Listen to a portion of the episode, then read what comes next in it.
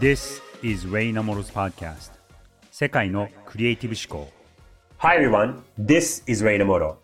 皆さんこんにちは。クリエイティブディレクターのレイナモトです。この番組では世界で活躍するトップランナーにこれまでのキャリアを振り返っていただき、クリエイティブ思考で自分らしい人生を歩むヒントを探ります。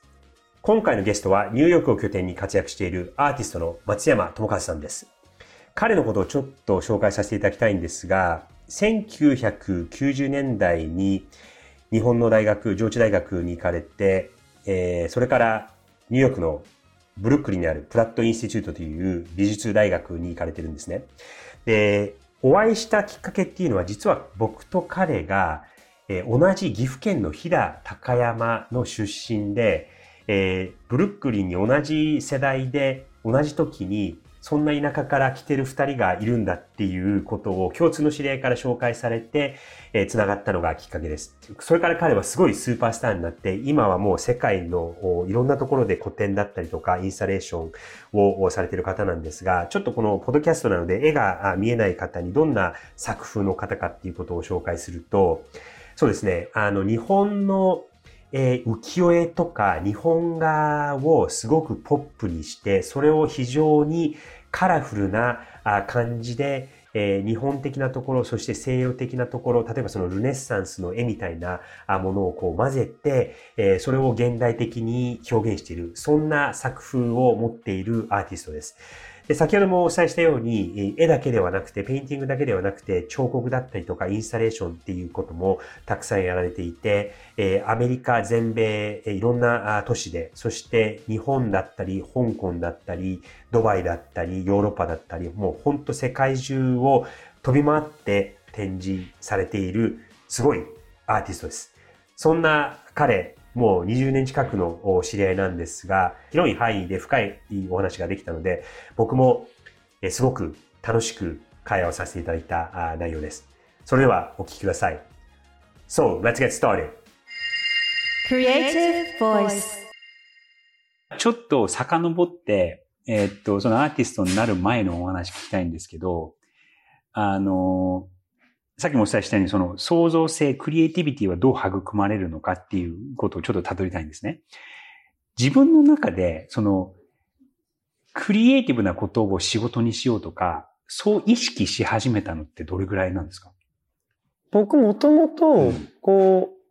う、今の、まあ、ビジュアルアーティストっていう肩書きでややっていて、その中で、こう、画家っていうものを主軸に、うん。今でっかいモニュメントとか彫刻も作って、様々な、こう、あの、マルチプラクティスって言われる方で芸術表現をしてるんですけれど、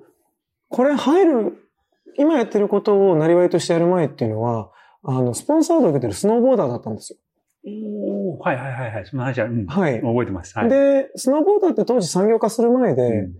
まあ、スケートボードとか、まあ、スケボーとかと同じようなエクストリームスポーツで、こう表現の一環でみんなやってたんですよね。うんこうライフスタイルの一環で、うんこう着るものから、こう、まあ、クリフを飛んだり、うん。ワンメイクジャンプって言ってジャンプ台を飛んで、うん。こうグラブって言って板を握って回転しながら自分のスタイルを見せるみたいなことが一つの表現方法だったんですね。うん。で、こう、まあ日常の中の普段着も、うん。こうその連結してるって意味では、こう自分の生活の中の一部に表現みたいなものを追求する。で、それがこう自分の衣食住と密接に関わって、それがこう自分なんだっていうアイデンティティにつながるっていうことは、10代からやってたんですよ。うん。で、多分それが自分のコアで、うん。その前っていうのは、こう、アメリカに幼少期にちょっとだけ住んでいて、うんそれが西海岸だったんですね、はいはいはい。80年代の。うん。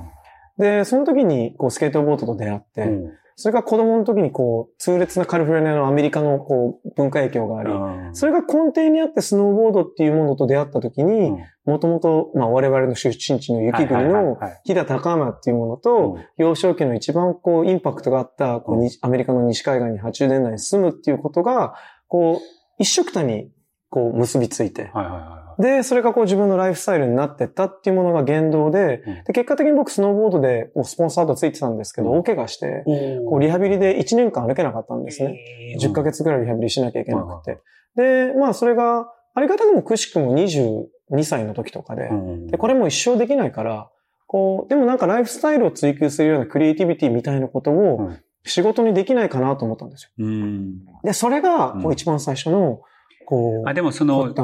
あの、スノー、スノボとかうんスケボで、その表現っていうところはもう10代の頃から意識してた。なん、なんとなく。なんか、まあ、うんそこまで言うとかっこよくなっちゃうんで、コンペティティブスポーツのところ要因はあるんで、うんうんはいそうする上でだんだんだんだん表現みたいなところが、クリエイティビティになっていったのかなっていう。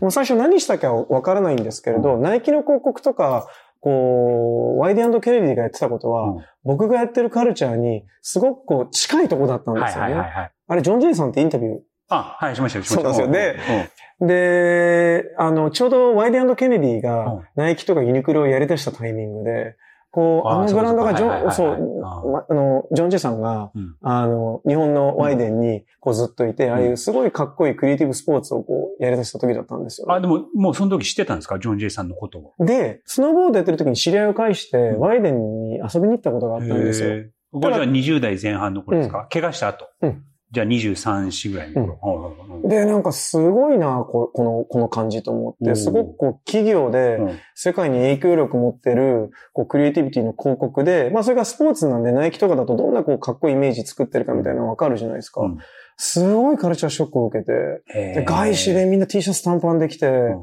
そんでこうみんなでこうクリエイティブに話してスタイリッシュにやってるのを見たときに、なんじゃこりゃと思ったんですよ。で、僕経営学部行ってたんで、うん少し実利的なこう自分のマインドがあって、うんこれだったら仕事としてもクリエイティブにできるって思ったんですよ。あはいはいはいなるほどね。なるほどね。それで夜、こう、就職活動せず、桑沢デザイン研究所に夜間で行ったんですよ。うんなるほど。でも、こう、今僕がやってるこうちょっとサブカルチャーとかユースカルチャーみたいなものをデザインにするって、こう、日本の当時のこうデザインの風潮だと、ちょっとエッジがかかりすぎていて、うんうんやっぱり、例えばじゃあ、こうクリエイティブの仕事をしたいって言って、デザイン事務所とかに見せても、誰もまともに相手にしてくれなかったんですよね。で、僕、それで一番最初に何をしたかっていうと、デザインを覚えたんで、自分がスポンサードを受けてた会社に僕のポートフォリオを見せたんですよ。うん。そしたら、オリンピックに出た中井隆春って、こう、選手がいるんですけど、うん彼に、こう、僕に自分のデッキ、シグネチャーモデルに書いてほしいって言って一本書いたんですよ。うん。で、それがインフィニティスノーボードっていうスノーボードの会社で、うん。まさか自分のやってたフルスで、うん。こう、なんかデザインできると思ってなくて、うん。それで彼の一本、まあ十何本ぐらいスノーボードのブランドって1年間出すんですけど、彼のモデルを一本出したらすごい評判良くて、へで、結果的にその1年後にはこう、アパレルも、ああいうスノーボードブランド、うん。スケートボードブランドって作るんで、うん。アパレルから広告のデザインも突然全部こう、1年でデザイン勉強した時に、やらせてもらえるようになったんですよ。なるほどね。うん、でも、漠然とそれも不安で、うん。だって結局こう、自分の知り合いをこう、介して仕事をしていて、うん。自分の近いところでこう仕事をしているし、うん。プロフェッショナリズムだったりが分からなかったんで、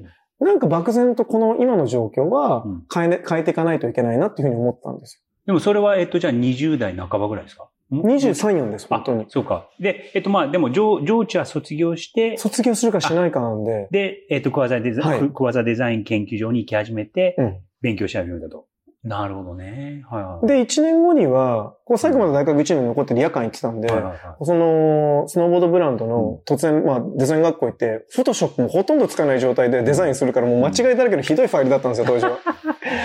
で、当時ナイキはビューティフルって言って、怪我した人たちをうん、すごくジョンの広告キャンペーンで、ワイデンの、うん。こう、怪我するっていうことが、こう勲章だみたいな広告をこう作ったんで、僕、ポートフォリオを送って、うん。実は僕も怪我してスノーボードを引退してデザイナーになってるんだっていう僕のとんがったエッジの効いた、うん。こう、ポートフォリオを送ったんですよ。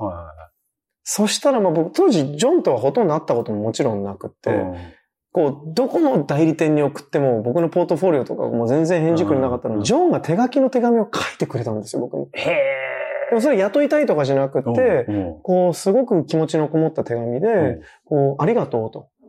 こう、まあ、 beautiful っていう、ああなたの beautiful、僕の怪我をしたっていうところも、うんポートフォリオも、すごいうちのこう、 philosophy と合うねと。うんだけどうちはまあこう今そういう新人を求めていなくて、ん。また機会があれば、 keep in touch しようっていう感じで、まあちょっとこう、 diplomatic な、うん。なんですさすがジョンなんですよね。うん。こう何か見てくれて、でそれ僕僕にとってすごい勇気になったんですよ。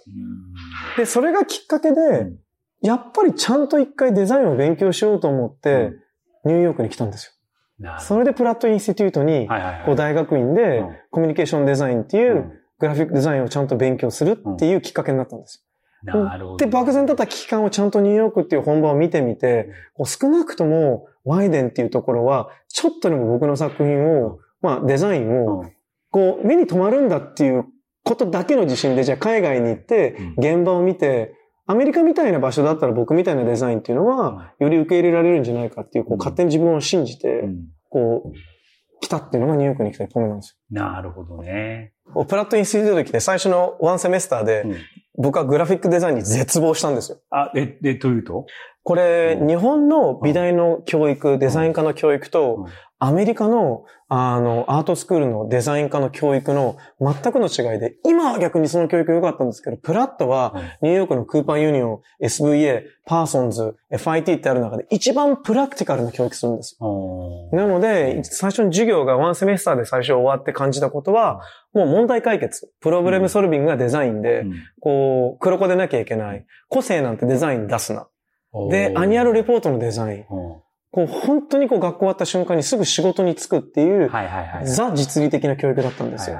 で、僕はどちらかというと日本のこう横尾忠則さんとか、ああいうこう70年代、60年代のかっこいいデザインにこう、食わざ行ったんで、はい、影響を受けたんで、グラフィックデザイナーは、スタイライズのこう個性だみたいなのにこう、そっちに行きたいと思ってきてたんで。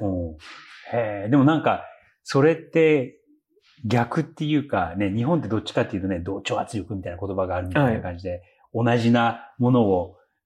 こう求められるところもあるんですけど、逆ですね、それは。うん。うん、で、もともと僕はこう、スケートボード、スノーボードを介して、うん、日本では今でこそこう、すごく大きな市民権を得たんですけれど、うん、こう、裏原宿のカルチャーとすごく仲良かったんですよ。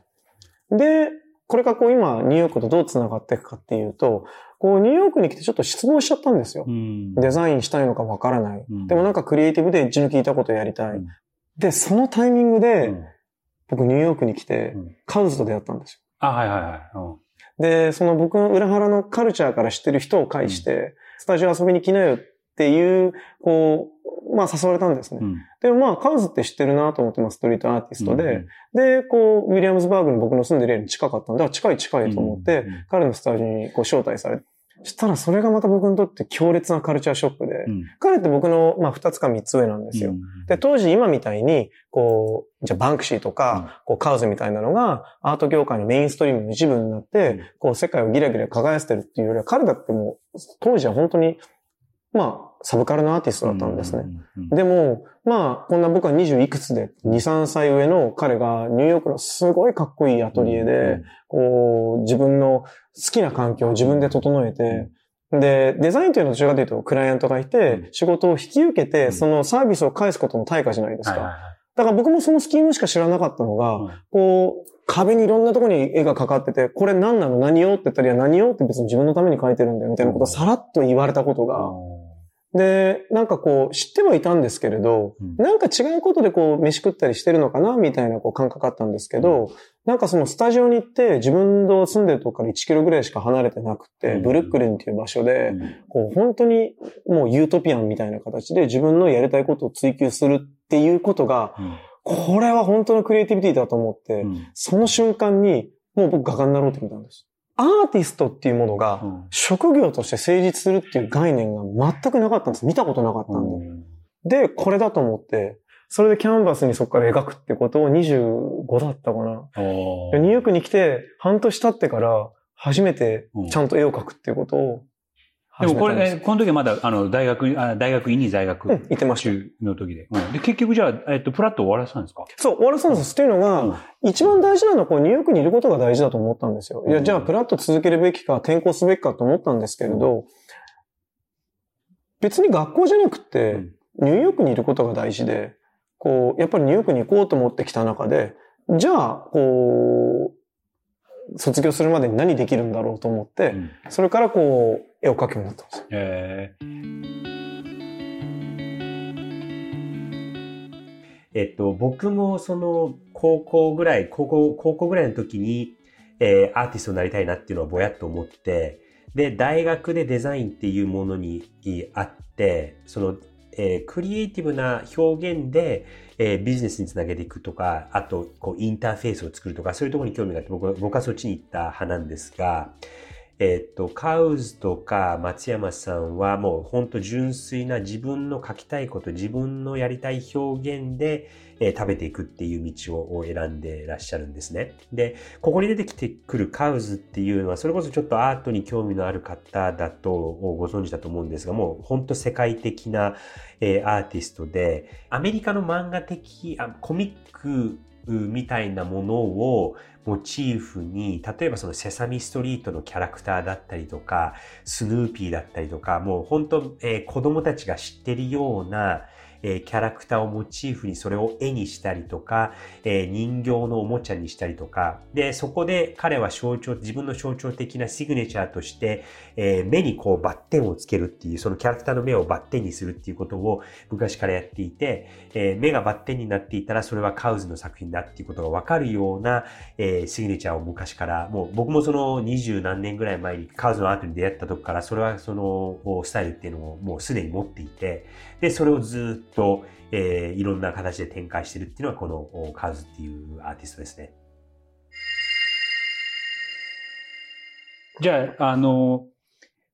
これ金銭的な話にな話になっちゃうんですけども、その大学に行って、で、僕の場合は、えっと、大学、学部で、えっと、ミシガン大学に行って、卒業して、22、3の時に、えっと、ニューヨークに来て、で、最初、いくらだったかなんかね、五、四五千ドル親がくれて、うん、これで、まず、ちょ、せ、あの、生活しなさいと、うん、で、その後は、もう自分らで、あの、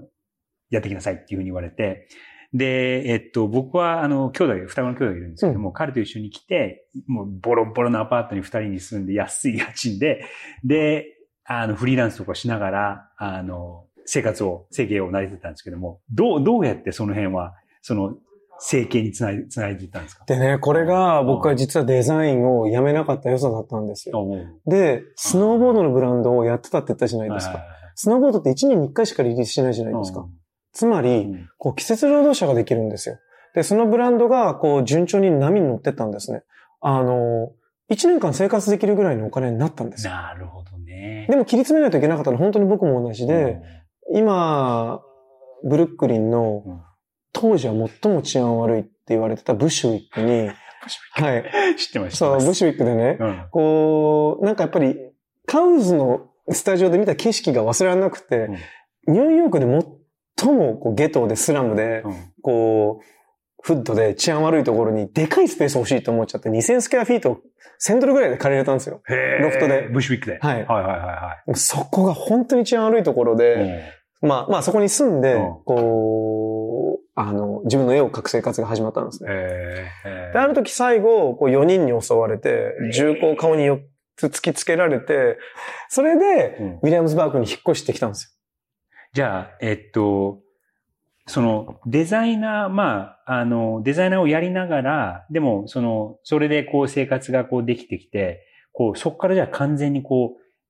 アーティストにこう、バッとこう気があったんですか？それとも、こう、徐々にいや、もう本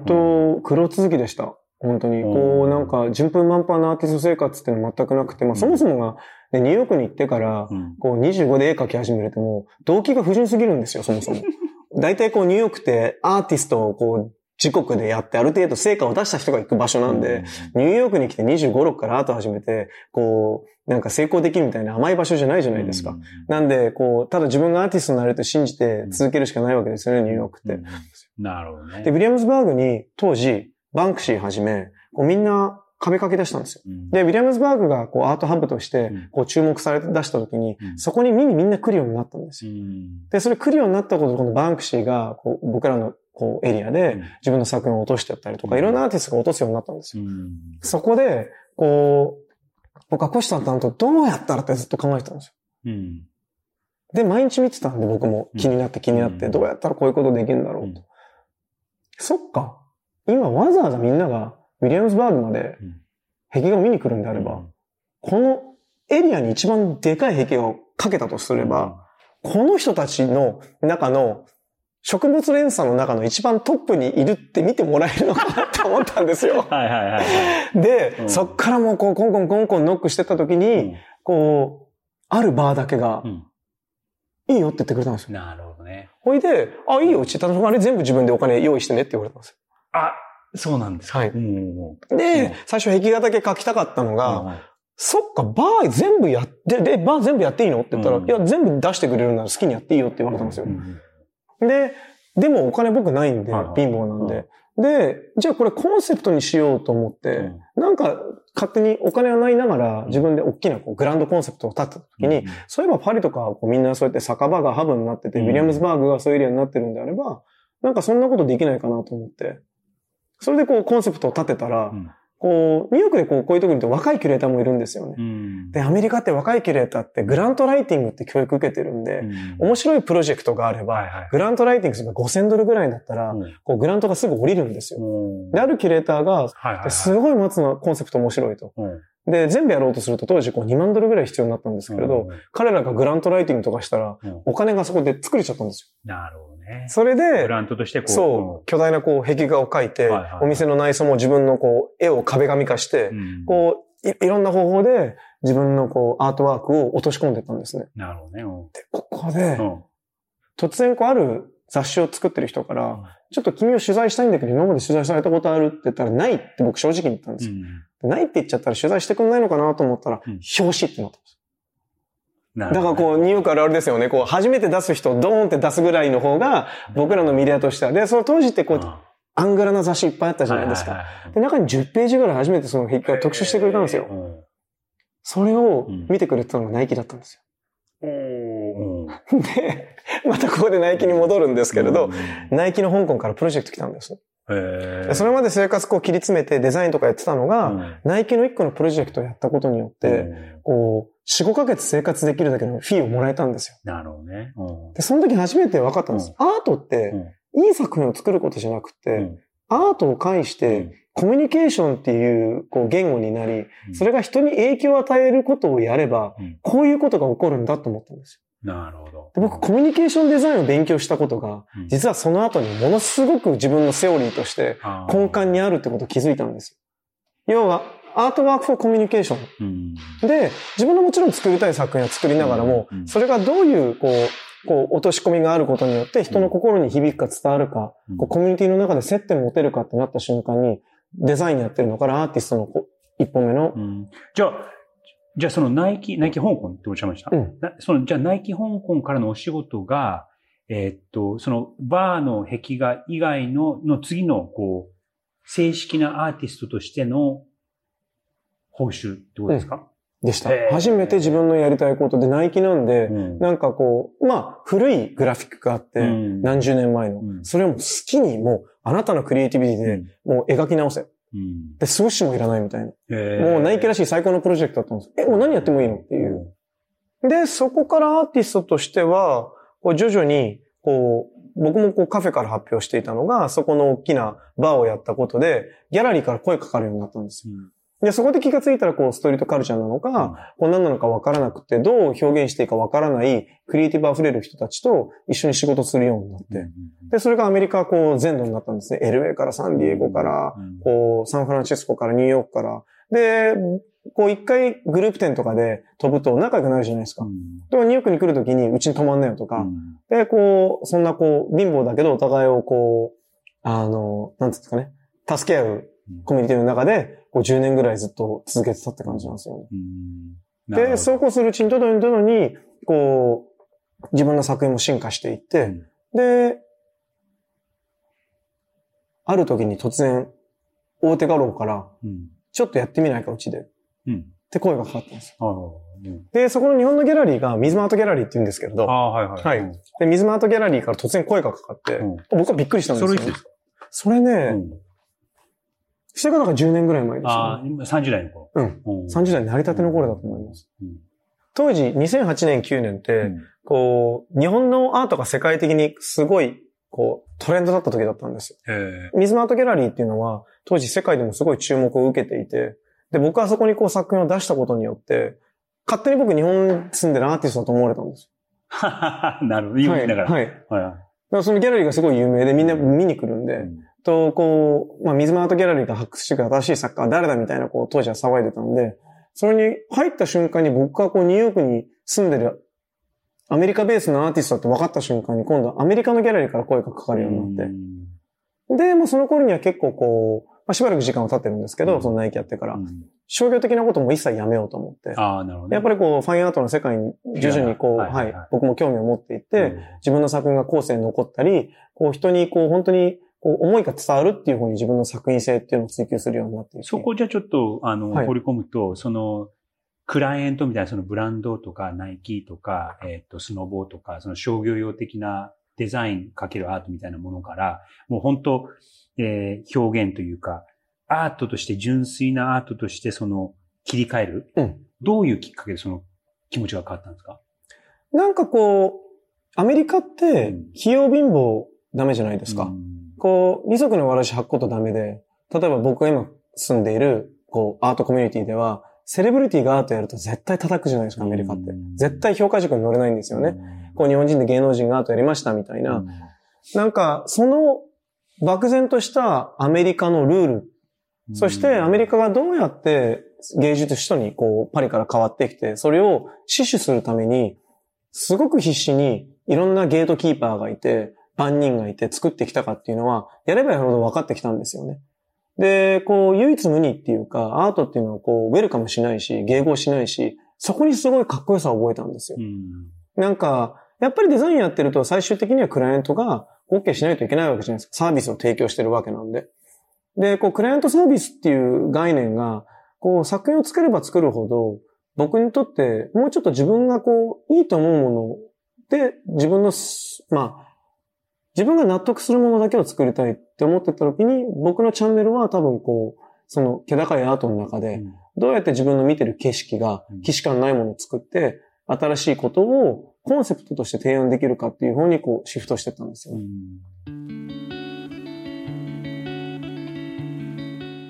松さんが、えっと、プラットに行って、もう最初のセメスターですごく絶望しちゃったっておっしゃってたんですけども、逆にそれはその彼が本当にやりたいことを見つかったの、たきっかけが、実はコミュニケーションじゃなくてエクスプレッションだったんだなっていうのは、これは、あの、そういう言葉は使ってないですけど、デザイナーっていうのは、そういうクライアントにいただいた、例えばこの、えー、商品のポスターを作ってくださいとか、この商品の宣伝を作ってくださいって言った時に、じゃあこの魅力は何なのかっていうところを、えー、突き詰めて、で、それを、えー、デザインという形で落としていくっていうことなので、まあ、表現という言葉は、実はその、え、クリエイティブ業界では日本では表現表現ってすごく使われるんですけど、アメリカでは同じクリエイティブ業界でもその表現っていう言葉は実はあんまり使われないんですね。うん。アメリカの場合は、えー、それがコミュニケーションなんですよね。うん。だから伝える。なので、思ってることを表すのは表現で、えー、あるんですが、そうではなくて、言いたいことを伝える。分かってもらいたいことを伝えるのがコミュニケーション。なので、日本では表現って言われて、それを直訳するとエクスプレッションになるんですけども、エクスプレッションっていうよりは、えこちらで、その特にデザインというところで重要視されているのはコミュニケーション。そこに気づかされたのが、その、アメリカのニューヨークの大学に行ったことなんで、自分ではその期待をして、そのエクスプレッションをどうするかっていうことを教えてくれるのかなと思っていたら、えコミュニケーション寄りだったと。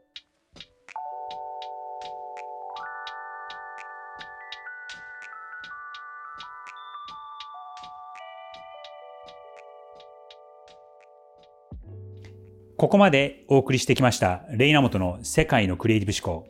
今回のアーティスト松山智和さん、松さんとのお話、僕とすごく近い、まあ、友達として、そしてプロフェッショナルな、えー、戦友として、えー、話せた今回の話はすごく僕も個人的に楽しい内容でした。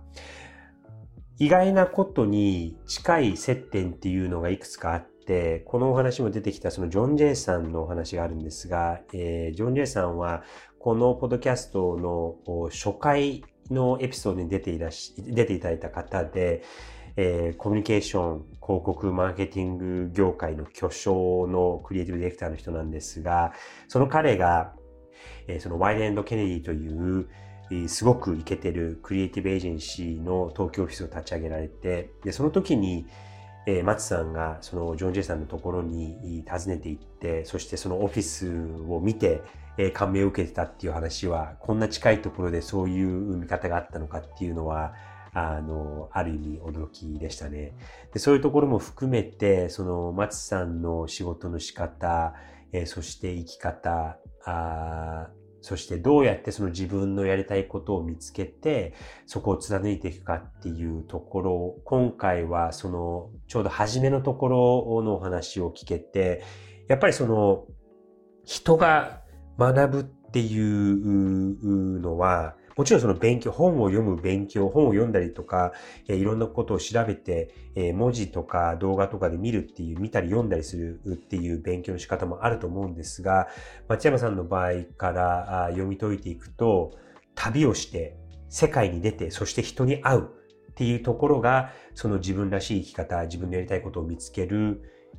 近道ではないかもしれないですが、きっかけになるんだなっていうのは、今回の話を聞いて改めて気づかされたところです。なので、リスナーの皆さん、特に若い皆さん、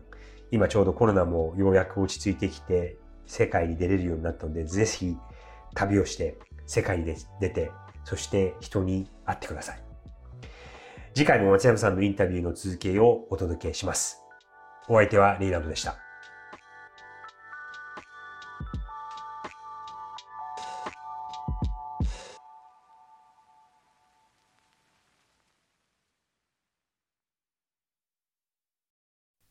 ジタルガレージは危険な海に最初に飛び込むファーストペンギンスピリットを創業以来大事にし続けていますこれから来る Web3 オープンソース時代を見据えたテクノロジーで新たなビジネスを生み出す仲間を募集しています番組詳細欄にあるリンクよりぜひご覧ください Web3 is here. Join us. Join the first penguins. New Context Designer, Digital Garage.